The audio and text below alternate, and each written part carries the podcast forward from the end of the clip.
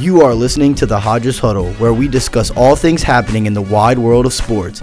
Here is your KLSU sports team.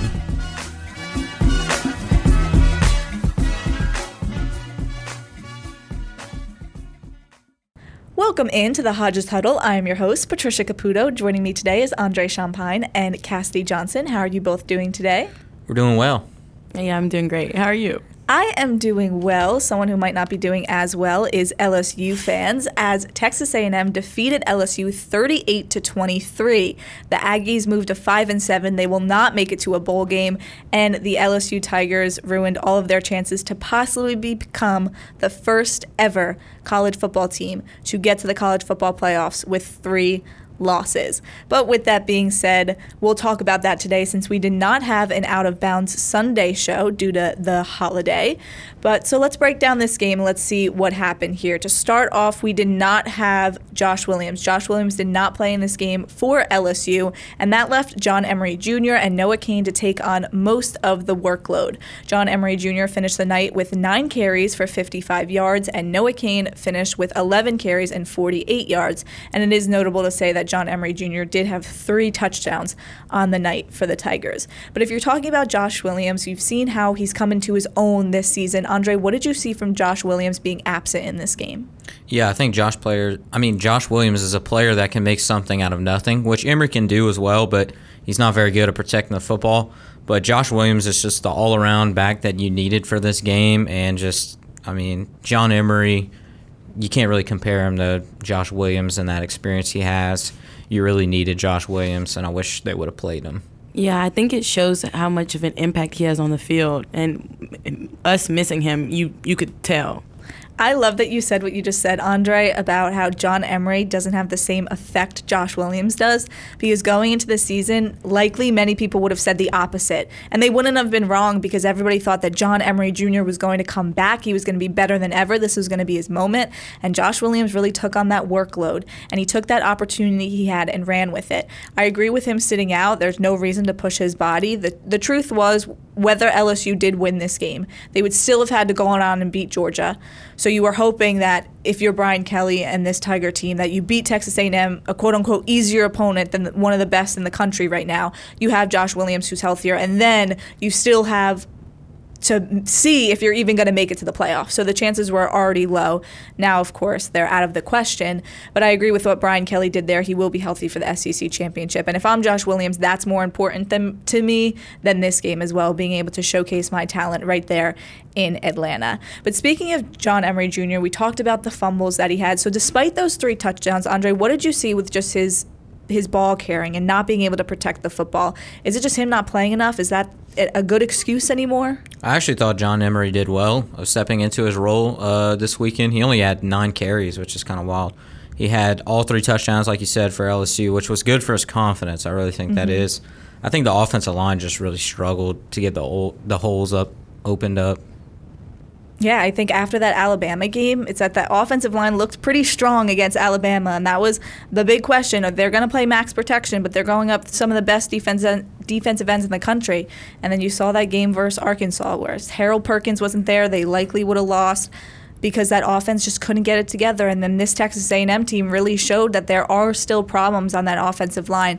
But I agree with you; it was important for John Emery to get those three touchdowns to build that confidence. But Brian Kelly and this team could have possibly ran the ball a little bit more, but because of some of John Emery Jr.'s mistakes in the past in terms of ball carrying, that might have prohibited that.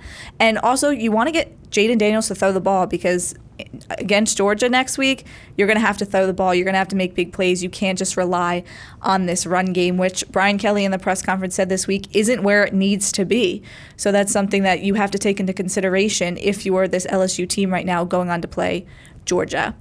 But let's talk about Brian Kelly and that two point conversion call toward the end of the game when they had scored. Now, LSU is still down by about two touchdowns, and they decided to go for a two point conversion. And prior to that call, just a few drives earlier, Jayden Daniels already looked banged up. He's limping a little bit. And then they decide to call the two point conversion, and Jayden Daniels decides to take it himself and run.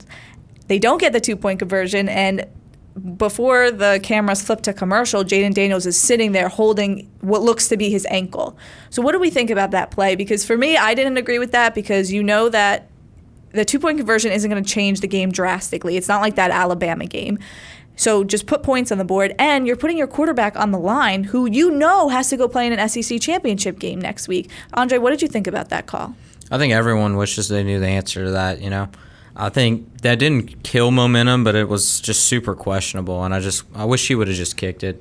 There was Mm-hmm. no point in getting you know to go for 2 Mm-hmm. there. See, I think it did kill the momentum. Like we just scored, you know, one. Po- I mean, it wasn't drastic, like you said. I think we should have just kicked the ball. And with, you know, um, Jayden, he is obviously hurt, and then we first of all didn't get any points on the board. Yes. It was just, it was bad business, bad So business. I, I just thought it was very unnecessary, and I'm Yeah. totally fine if it was like, okay, you have the opportunity to go out there and defeat Texas A&M, go ahead and do it. But you put your quarterback in the line. In my head, I said he's not going to be ready for that championship game, and then thankfully they came back for, from commercial as I was watching, and Jayden Daniels seemed to be okay. But for a second, it's just like you're holding your breath, saying, could this be the downfall of this LSU team right now, and all of their chances be lost next week, and all that momentum really be taken out of this team because of a two point conversion that wasn't necessarily needed on that play. But let's go back to that offensive line because Jayden Daniels once again did rush for 84 yards, and he was the leading rusher for another week for this LSU team. But if you're speaking of this offensive line, how do they fix their issues with protection? They have a week until they take on Georgia. This has this can't be a quick fix to the Tigers. Is max protection the answer against Georgia, Cassidy? Oh, for sure. I mean, Georgia has the best defense in um, in the country, and I think it's important that we get these issues fixed if we want even a chance to um, keep up with Georgia. I don't know what it is. We look strong during the Alabama game, and then I just maybe I don't know what happened after the Alabama game.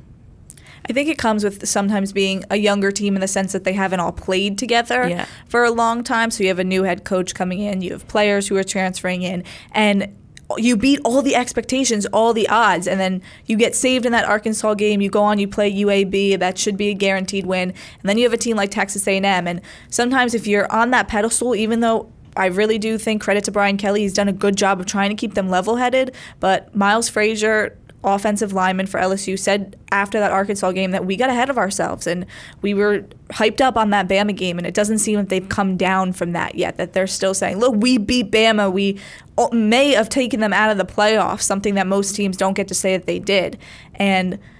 th- That's just something that this LSU team just seems to be holding on to, and it looks like they're looking ahead to next week. Andre, we'll go to you. What do you think about this offensive line? Yeah, I think they could be in trouble, uh, especially coming up this week. Like y'all said, Georgia is the best defensive front in the nation. Um, they struggle with a three man rush this weekend. What makes you think they're not going to struggle with a five man rush next week? So, with Georgia having the best defensive front in the nation, it's going to be tough. But I think they just need to be, do better, play more physical. I think it just looked like they got manhandled all night. And talking about this wide receiver corps now, there still isn't that dominant wide receiver. You have Malik Nabers, you have Kayshon Boutte, but there's nobody going out there every week and putting up the numbers. And then you have Kyren Lacy. All year, this LSU team has preached about its wide receiver corps and how, how in depth this corps is. And Kyren Lacy drops a crucial pass on a third and two that possibly could have scored a touchdown for the Tigers, could have set them up for a touchdown, and that also helped change the momentum of this game. Now, this wide receiver corps has had its problems with dropping balls all season. Is this because there aren't just players getting enough snaps that they're so in depth that it's just an issue? Andre, I see you shaking your head. What do you think about this? No, I'm gonna say I think the offensive problems first fall on Mike Denbrock. There just wasn't enough offensive creativity at all. And then I would say uh, the offensive line didn't do well enough protecting JD5 in the pass game. So for Kyren to drop that is just absurd because he's been doing it.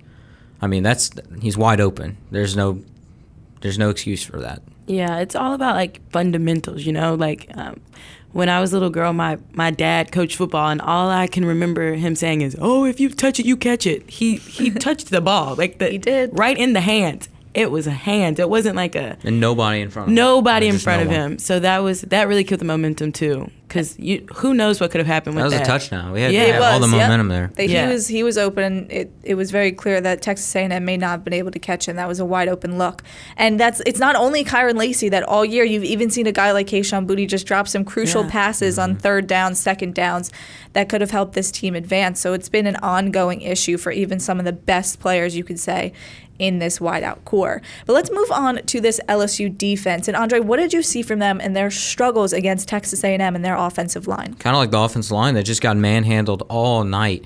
I mean, I just don't understand why. Uh, it's it's hard to watch because you go up against a much more physical Georgia offensive line next week, and it's just it it could be bad. It, bad news, just red flags all over the place if you're LSU. Yeah, I- I mean, we made their quarterback look like a five star quarterback. It was just embarrassing. I think he was you know what? Yeah. Shout out He to was, him. yes, then. actually, I think he was. third but- string, but yeah, but five yes. star. Okay, NIL shout out to him. He did what he had to do. Um, I think that's cool that he stepped up. He's a true freshman and going against a, a juggernaut like LSU and having that be your outing, I think that's amazing. And it doesn't help that LSU did nothing to try and stop it. And it really showed that Harold Perkins does a lot for this team. And Yeah. it, it did really prove that that Arkansas win fell on Harold Perkins because if you're a fan, you expect players like BJ Ojulari and Ali Gaye and even Mekhi Wingo now to step up. And in times like this, it's almost like you realize that that Maason Smith injury is really a loss, even this late in the season. As great as this LSU season has been able to been without him, you still see that that loss in Maason Smith that you needed another dominant guy out there to at least oppose a threat. And speaking of Harold Perkins, he also had a quiet night. So to me, that proves that he is he can be the heart and soul of this defense. He can't read the defensive schemes just yet, according to Brian Kelly, but he's done a lot for this team so far. And when other players just are having an off day or they can't step up or can't compete against the offensive line, Harold Perkins is that guy that's usually out there and is able to make up for it. Now, we did have some mismatches. Moving on to this secondary, we had Sage Ryan against Moose Muhammad III. Now, Jarrick Bernard-Converse was out. This is what Brian Kelly had to say about that injury to Jarrick Bernard-Converse and if he will be back against that Georgia game. Well, we're playing for the SEC West Championship. I think that's a, a, a pretty good answer to that. But uh, Jerk is, um, he will practice uh, on Tuesday non-contact. If he gets through that non-contact practice, then he'll be fully cleared. So we're expecting that uh, he'll be back for us. So now that you've heard about Jarrick Bernard-Converse, he is expected to play against Georgia likely. That was from Brian Kelly's press conference on Monday, November 28th. But that was the reason that Sage Ryan did have to go up against Moose Muhammad III. And Muhammad III had an amazing game. He had 94 yards, five receptions. Now, statistically, you might not see it as much because he only had a touchdown, but he did help torch this LSU team. And part of that was because of Sage Ryan. So, Andre, do you think that was a mismatch? Oh yeah, big mismatch for A and M. Sage usually plays a safety or nickel position, but he was dragged in at cornerback two position because obviously, like you said, Jarrick Bernard-Converse was injured, which hurt LSU than more than many people could mm-hmm. see because Jarrick Bernard-Converse has probably been the best cornerback LSU's had in the past few weeks. I would say. Shout out 318. Period. He's from my city and he great guy. But yeah, I, I like Sage Ryan, but it was a mismatch. Like and like you said, the numbers really don't add up, but you can see like the impact on the field that Moose had and that catch that he had. That was Yes. wow. very good catch on That the was a great sideline, correct? Yes. So that definitely a mismatch, and that's how that's what happens when you have a thin cornerback room to begin with, and then you have a defensive back taken out of that game. Sage Ryan has to step up, and we've seen mismatches a lot, even in that Ole Miss game where LSU did come away with win but there were some mismatches matches where you had BJ Ojulari running down the field trying to cover wide receivers, and even Sage Ryan once again, just something that LSU has had to work with all season, and that's something that Brian Kelly should be able to improve upon this offseason with the transfer portal bringing in recruits, but right now you have to work with what you got. And speaking of working with what you got, we're talking about injuries. We're talking about Jayden Daniels and Jarrick Bernard-Converse. This is what Brian Kelly had to say about Jayden Daniels health wise going into Georgia this week. Yeah, so he's been evaluated. He's in a walking boot. Um, you know, we'll keep him in that boot today, and then tomorrow he'll go in for his exam. And really, this is about you know strength. Um, you know, he'll go on the AlterG today, so he'll run uh, with no obviously uh, force and keep keep him conditioned even through today, which is a weight training and film study day. And then uh, tomorrow he'll go through a manual exam where uh, effectively he's got to be able to get up on his toes. You know, if he's able to do that, um, then we're ready to go for Tuesday. So, on top of everything, the Tigers are coming off of this loss. They've also had players that are injured. They're banged up. Jayden Daniels seems banged up clearly if you watch that Texas A&M game especially. So how does it make it more difficult, Casty? You're going to Atlanta. You have to travel. You have to take into consideration that it is during finals, during class time as well. And now you're going up against one of the best teams in the country. So how does this prohibit your team? I think, you know, it is it's dangerous. You've got players missing, you got players hurt, and like you said, you're traveling but it just means you have to step up. Everybody on the team has to step up and do what they need to do to keep up with this Georgia team because I think Georgia is. I don't think the Georgia outing that they had against Georgia Tech, you know, Georgia Tech scored for us. Mm-hmm. I was like, oh, we're yes. in there. Georgia's. well, I think Georgia is the best team in the nation, but I don't think they're unbeatable. Right. I don't think it's by much. Yeah. Mm-hmm. And so I think they just need to go in there. And it doesn't help that the game is in Atlanta and like Athens is only like, what, an hour, an hour away from Atlanta. But I think, you know, you got to go in there and you got to take care of business. Yeah, I mean, I agree. I think it's going to be way more difficult now for the Tigers to go and stun Georgia in Atlanta with everyone hurt. For LSU to beat Bama took all their healthy guys, mm-hmm. which are going to be needed this weekend. But you don't want to play different rotations all the time. But I mean, LSU is going to be playing with nothing, nothing at all to lose, which is dangerous. That's what A and M was yes. playing with last week. So you know, this is basically our bowl game, I would say. That's what um, I'm saying. But I, I could see, you know, LSU's coaching is really good. It just has to all it has to all click. Texas A&M went into that game. This is our hometown. Last year, our fans left midway through. There were like five fans in the cold stadium. Cold game, cold, cold game. And you had like fans with their shirts off I playing games on the sidelines. Were you one of them? Okay, yeah. you you were there. okay, oh, see, trust like me. that that last play last week, they were a laughing stock to college football. Where on the the show we had talked about is this the the most heartbreaking team if you were a fan for Texas A&M. You had all these high expectations, and now you win four games. And they said, "Let's go in there and beat LSU," and that's exactly and what they, they did. did. Yeah. And that's what LSU should do this week. You have nothing to lose against Georgia. Yes, Georgia will likely still get to the playoffs if they do have a one loss, but still, you have nothing to lose except to beat Georgia. Now the pressure is off you. You can focus on next year and winning and playoff expansion and all that later.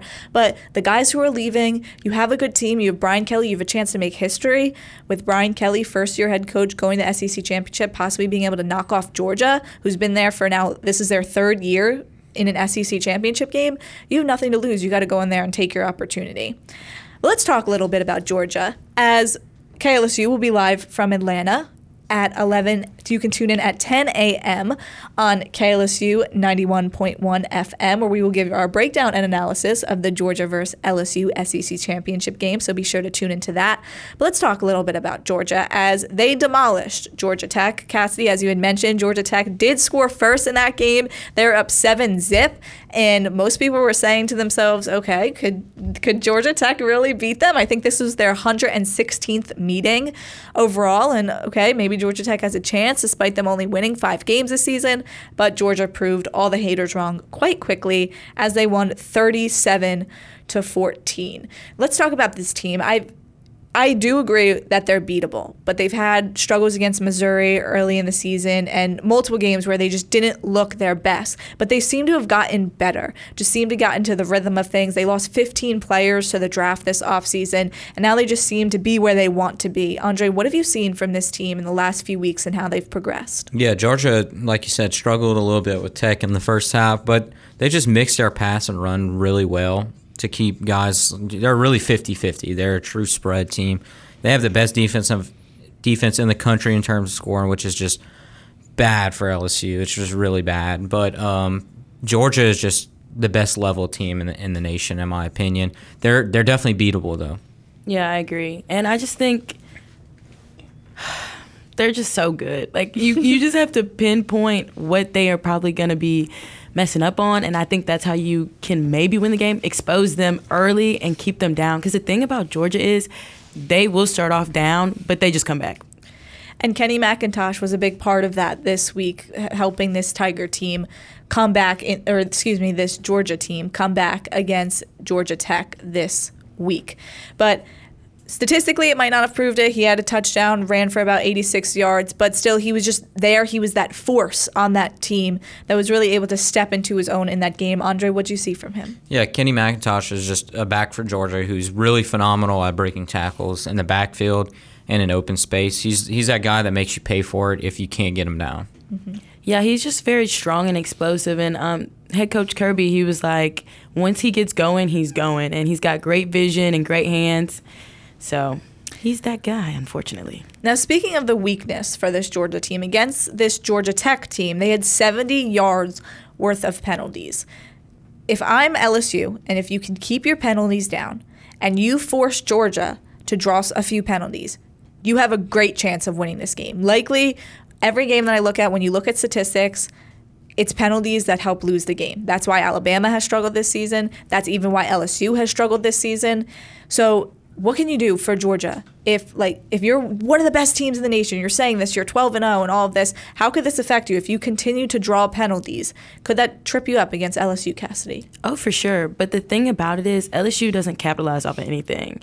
And so mm-hmm. if LSU wants to win and beat Georgia off of that like tactic, oh, like they're getting flags, they're getting penalties, you have to cap you get the ball back or the defense needs to step up and be like, "Oh, it's third down," like shut them out. But, you know, something about LSU. Like they'll get a flag, and then somehow I can just see um, see it just working out for Georgia's favor. Honestly. Yeah, I mean, I completely agree. I think.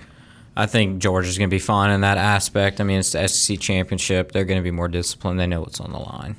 Well, speaking of UAG, Alabama has two losses this season. A lot of people are saying, is this a downfall of the roll tide? Is this it for Nick Saban? And then you have Georgia, who just won the national championship last year. They might go to the playoffs again. They won't have to, likely won't have to face an SEC team in the playoffs.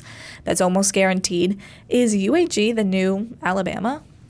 Uh, no. Just no, they have a lot of talent, but like we've seen, it's hard to sustain after you know NFL drafts, championships, transfer portal. But they're an older team. They're they're gonna have fun, their fun right now. But uh, shout, you know, shout out to Kirby. He's doing good right now. But Nick Saban is, you know, he's that guy. Always will be. Yeah, I think this is just Georgia's season. Like not like season like year season, but like their season. Right. This is their their yeah. Yeah, their phase, if you will. Like, I will. You know. yeah, I mean? it's their yeah. phase. Yeah, it's yeah, their yeah. their quote unquote dynasty. It's their years. what golden years. These Yeah. are their Right. golden years for right yeah, now. I like that. I Yeah, will, yeah, yeah. I, I, I will say that I think Georgia could get there, but my friend plays D1 football at a small school up in New York, Wagner. And I jokingly said to him one time, Oh, well, you're going to come to LSU, right? Because he's an offensive lineman. Maybe he'll transfer. And he said, Yeah, but unless I get an offer from Alabama. And I was like, What do you mean? Like, you wouldn't come to LSU? That's, that's where I am. What the heck? And then he was like, Well, when Nick Saban calls, you go. Right. And he doesn't watch much college football except for what he plays. It's not like we're from the North, but that's the impact that Alabama has on players, on coaches, on people. And that's the impact Nick Saban has on people. So Kirby Smart just isn't there just yet in this Georgia team. Now, do I think they could get there? Yes. They're if they get continue to be good, players are going to want to come play with them. But people still want to come and play for Alabama despite a bad season. They know Nick Saban can turn things around and he can make things happen despite his age, despite a dynasty dying. No, I don't see any of that happening Yeah. just yet for Alabama. And if so, I think UGA and Alabama will be quite competitive for at least a few more years. But this is an exciting college football playoffs because it's not so SEC dominant. There was a point in this season where college game day every week was saying, could it be a possibility that Georgia's in this, Tennessee's in this, and LSU is in the college football playoffs? And all of that came to a close, especially this weekend. But this weekend also, there were a Big Ten matchup between Michigan and Ohio State as Michigan defeated Ohio State 45 to 23. Now, I was one of the people that said Ohio State just isn't as good as their record. They are now 11 and 1, but prior to this game against Michigan, they are undefeated. Their only quality win, you could say, was against Notre Dame, who struggled early in the season. I mean, just certain games like a game against Penn State, You didn't really get away with much until late in the fourth quarter that you said, okay, now Ohio State's going to rack up some points against Maryland. They did not play well until later in the game as well. So speaking of Ohio State, now that they fall to 11 and 1, you have teams like USC, you have teams like Michigan, Georgia, TCU, who is still undefeated. Andre, does Ohio State deserve a spot in the college football playoffs? No, Patricia, I really don't think so because they have two ranked wins in total, which is, is it just doesn't impress me whatsoever compared to the other teams. And that blowout to Michigan doesn't help their case. I would say maybe if it was a close game, uh, came down to the wire, maybe like one possession game, maybe. You know, maybe that's if USC loses, but. Yeah, I agree. And but you know the committee, they have such bias to Ohio State. Mm-hmm. I would not be surprised if I saw them in the playoffs. Like I wouldn't be surprised at all. No, uh, that them and Alabama because even Alabama moved up after yes, LSU like, lost. Alabama might sneak in, and it's true. They're always no. gonna. they just seem to favor Ohio State and Alabama. But yeah. this this year with all these teams being so good record wise, being undefeated like Michigan, TCU, I don't see how you can put in Ohio State, especially if Georgia comes away with this win against LSU. Just having four undefeated teams in the playoffs, I don't, or at least USC, if they get in, they would have one loss, which I think USC is similar to Ohio State in the sense of them winning, but they still have that one loss. They have a few more quality wins. They beat Notre Dame, who, in my opinion, is a lot better than they were in the beginning of the season. Now that Notre were, Dame was ranked number 19. When Ohio State beat them. Yeah. Yes, then when Ohio State beat them, correct. But speaking of Michigan, Harbaugh seems to get it together. Michigan, they've called them the laughing stock for so many years. They can't ever beat Ohio State. He can't win the big games. But now they seem to be winning the big games. They've won this game against Ohio State for now the second year in a row. So just talk about this college football playoff, Andre, and is Michigan the real deal now? Can people stop looking past that? Yeah, I, th- I think it's time that they start getting that respect because Michigan two years in a row, like you said, win beat Ohio State by a good bit of points both years. So that's impressive how Harbaugh has been able to keep winning against them and just keep winning in general. But um, you know, the playoff is just going to be weird. I, I, don't know how to explain it. USC, I would I would put USC in if they do win again. Correct. But it's going to be hard for um, Kansas State to go and uh, beat TCU. But it True. is the second know. time they play each other. It's hard yeah. to beat a team twice. Mm-hmm. True. Casty, any thoughts? I don't like what it's looking like with the college football playoffs. Just because I don't, I don't. I like, like it. I don't. I am a hater, and I just cannot fathom the thought of Georgia winning again, like that would make my stomach. I, I don't know. Gonna, we're opposites. We're gonna give our predictions. You like the SEC? I'm a I'm an SEC dominant. No, See, stop. We're gonna give our predictions at the end, so okay. we'll save it to the end. Let's just one last Ohio State question on more of a down note. C.J. Stroud, he did not commit to a non-playoff game, like a bowl game, anything Ohio State plays, and he said he's not committed to playing in that just yet. So let's give our predictions on that. I don't think CJ Stroud plays again for Ohio State. I don't think there's a reason to. A lot of players are getting smart. They're realizing that if they get hurt in that game, their draft stock could drop and they make less money. Andre, what do you think? CJ Stroud has he played his last game? After watching his press conference, he's really emotional. Uh, I don't know if you watched it. He was like pretty much bawling his eyes out uh, saying how much Ohio State meant to him. So if that's really true, I think he's going to play in that bowl game. But definitely his last game in the horseshoe. I don't know. See, I don't. I don't know about him playing the bowl game because you do have to be smart mm-hmm. and you because anything could happen in that bowl game and you know you can't just up. think you're gonna get hurt though. But, but I, anything can happen look, though. I like to think that, and then I remember when Zion Williamson and Duke had lost like in the beginning of March Madness, and they were upset, and there was this rumor that he was gonna come back for a second year, and I think he said that in the spur of a moment, not so much to a media, but it kind of spread around the locker room like, is Zion really gonna come back? And he did not, and he declared for the draft, and so I, I agree with what you're saying. I'm sure he was emotional, Andre, and you love Ohio State because that's your school, that's who you played with. But if you're thinking smart here, I just don't know how you go out there and play in a bowl game when you're as good as you are. I know that you, oh, well, you can't think about injury, but it's a big possibility. Yeah. This is a game where it's easy to get injury, injured. And I, I'll, I'll be on more on the conservative side in those terms that I don't know if you want to take that risk when you have a career on the line here. But let's continue talking about these college football playoffs as TCU, who's ranked number three right now, as they are 12 and 0. They defeated Ohio State this weekend, 62 to 14. Talk about a good win, not just skating past anything. But do they have what it takes to compete against Georgia, an SEC school, and possibly Michigan? I don't think so. No. But I also have a SEC bias as well as Andre. But I think they, no offense to any team that TCU has played, but they've played cupcake teams. And I don't think they have any, I can't really think of just a win that it's like, oh, wow. Like they are going to dominate or they're going to keep up with these teams.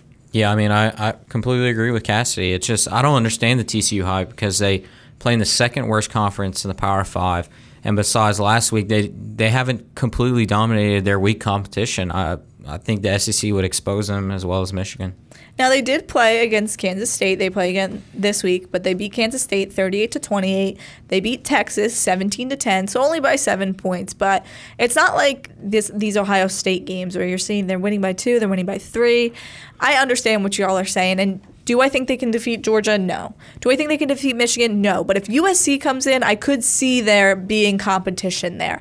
I like this this offense for TCU. I think they're another team that's like, what do you have to lose? You're not technically even supposed to be here in terms of what people think when they think of college football. So I think T- TCU can go in there and really make a big splash if they want to. But we had mentioned that they will take on Kansas State for the second time this season in the Big 12 championship game. If they win this game by a large majority, will you finally put respect on their names? No. I will respect them when they, if they go to the playoffs and if they win the championship. I'll be like, all right, TCU, I got you. Yeah, maybe if they knock off like Michigan in in their first game. But I mean, this game simply means only them being three instead of four. Uh, with how if they lose a game or if they win it by a lot. So Okay. Okay. Well, let's talk. So that's all the difference, though. Because if you, you're Yeah. three, you're playing two. That's what I mean. Like you can't. That's what I mean. You can't lose a game because if you're TCU, you can't lose. You have to win, or you're going to win by a lot. I don't. I think if TCU stays undefeated, they're in. I don't know how you can take another team. It's not like LSU is in the question anymore. Ohio State, we talked about them. They have that. I just think you have to put TCU in. But let's talk a little bit about USC. They also improved their chances of getting to the playoffs after USC defeated num- number 19 Notre Dame 38 to 27 on Saturday. They are now number 4 in according to the AP polls at least. So has his team done enough to really prove that they do deserve that fourth playoff spot? I mean, I think if they beat Utah, I think so. Just because it, it would mean they beat enough ranked teams after that for them to be respected. But that Notre Dame win is probably their best win, just because Notre Dame was playing some really good football before that game. Right. Yeah, because I mean, if they beat Utah, I agree because they lost Utah by one point um, early in the season. So I think I don't know, man. I'll just give it to them because a rank win is a rank win. Okay, respect. Because they did beat UCLA. Who, Yeah. UCLA started off their season undefeated. I believe they were seven and zero, if I'm not mistaken. Yes. Yeah. And now number UCLA is ranked Lost number to 17. Washington Or Oregon. Yes, lost to Oregon. But speaking of the this USC team, they come away with that win slightly against UCLA, 48 to 45. Then they come out with the bang against Notre Dame, beat that.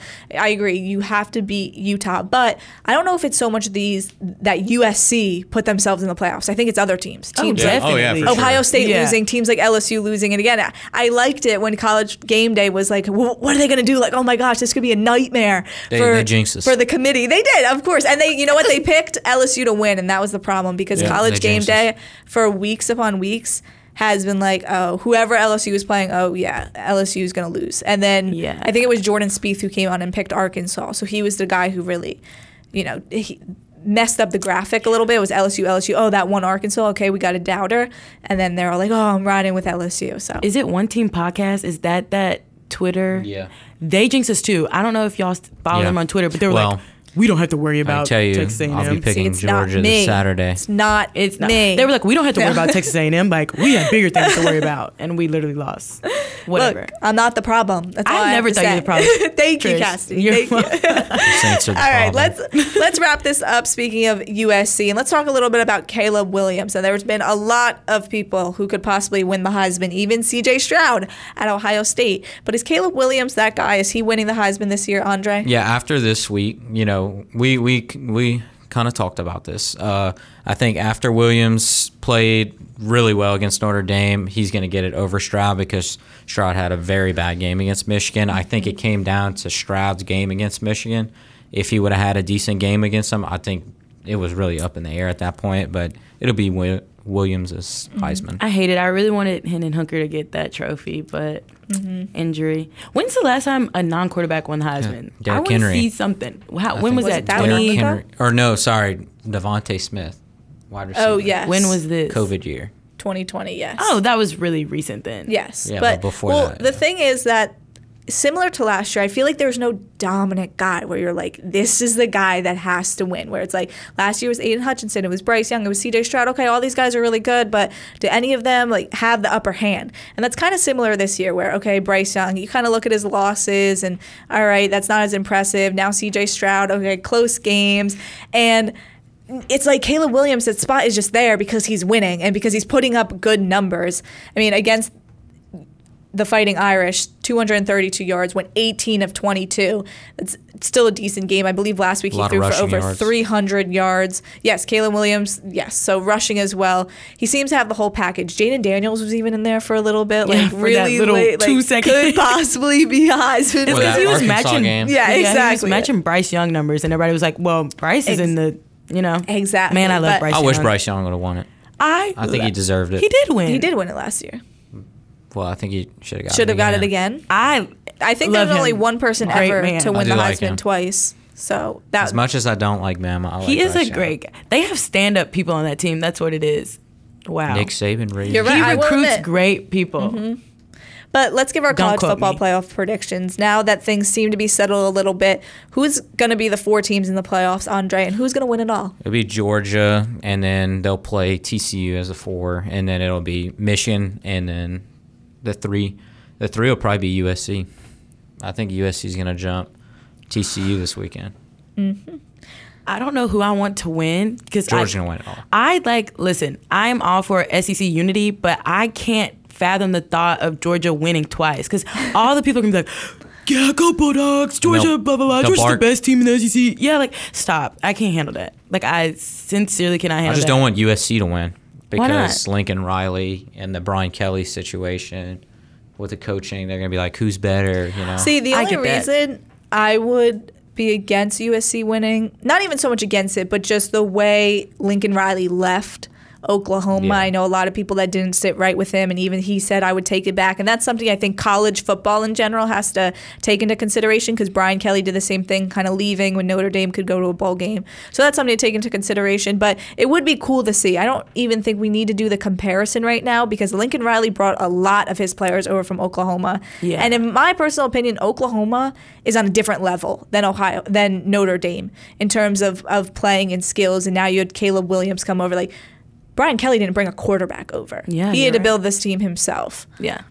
So just to backtrack a little bit, it was Ohio State's Archie Mason Griffin, Archie Griffin to be exact. He was the one who won a Heisman two years in a row. They did honor him again at that Michigan Ohio State game this week, and I'm sure he wasn't very happy after that loss. But he did make history, probably something that Bryce Young won't be able to make because it seems that Caleb Williams is in the running. But just to give my quick predictions, I do agree with you. I think USC gets in just because the other teams that are losing, TCU, they're undefeated, they have to go in. Michigan, I mean, gosh, I like them. This is a good team. Jim Harbaugh is finally getting together, getting to get those quality wins. And then you have Georgia. And I'm going to say Michigan wins it all. I'm going to say this I is wouldn't their hate year. that. Yeah, I wouldn't- I Georgia, wouldn't dislike that I. I don't think they're as dominant as everyone's saying. They're not like the scary Alabama teams we're used to seeing. I think Michigan could get a quality win, could come out alive. I, Jonah, our podcast producer, is not feeling it. He does not want Michigan to win it all, but I, like see it this year. And I really, what I really do like, it's just not SEC. Jonah says so. He wants an don't SEC care. team. All right, he want Andre's like SEC all the way. Because if Georgia wins, people are gonna be like, "Oh, Georgia's better than the 2019 no, LSU I don't team." think they can be I, Georgia. I don't either. think they're. But I if don't anything, so. I would think that Georgia last year was that LSU 2019 team. I don't think it's I just this can't. team. I guess can't- it's they the don't have fans. athletes. Like I guess They- it's the just don't. fans that I don't want to hear from is the main thing. No, I shut that out. But overall, I don't. Andre becomes a Georgia fan. He's like, "Go Bulldogs!" If if Yeah. they're in, okay, SEC I all the way. guess. It's SEC, it's But- a respect thing. But I will say, Okay. it will be very interesting because we're approaching the deadline for the four team playoffs, as they will likely expand to 12 teams and I believe, about 2026.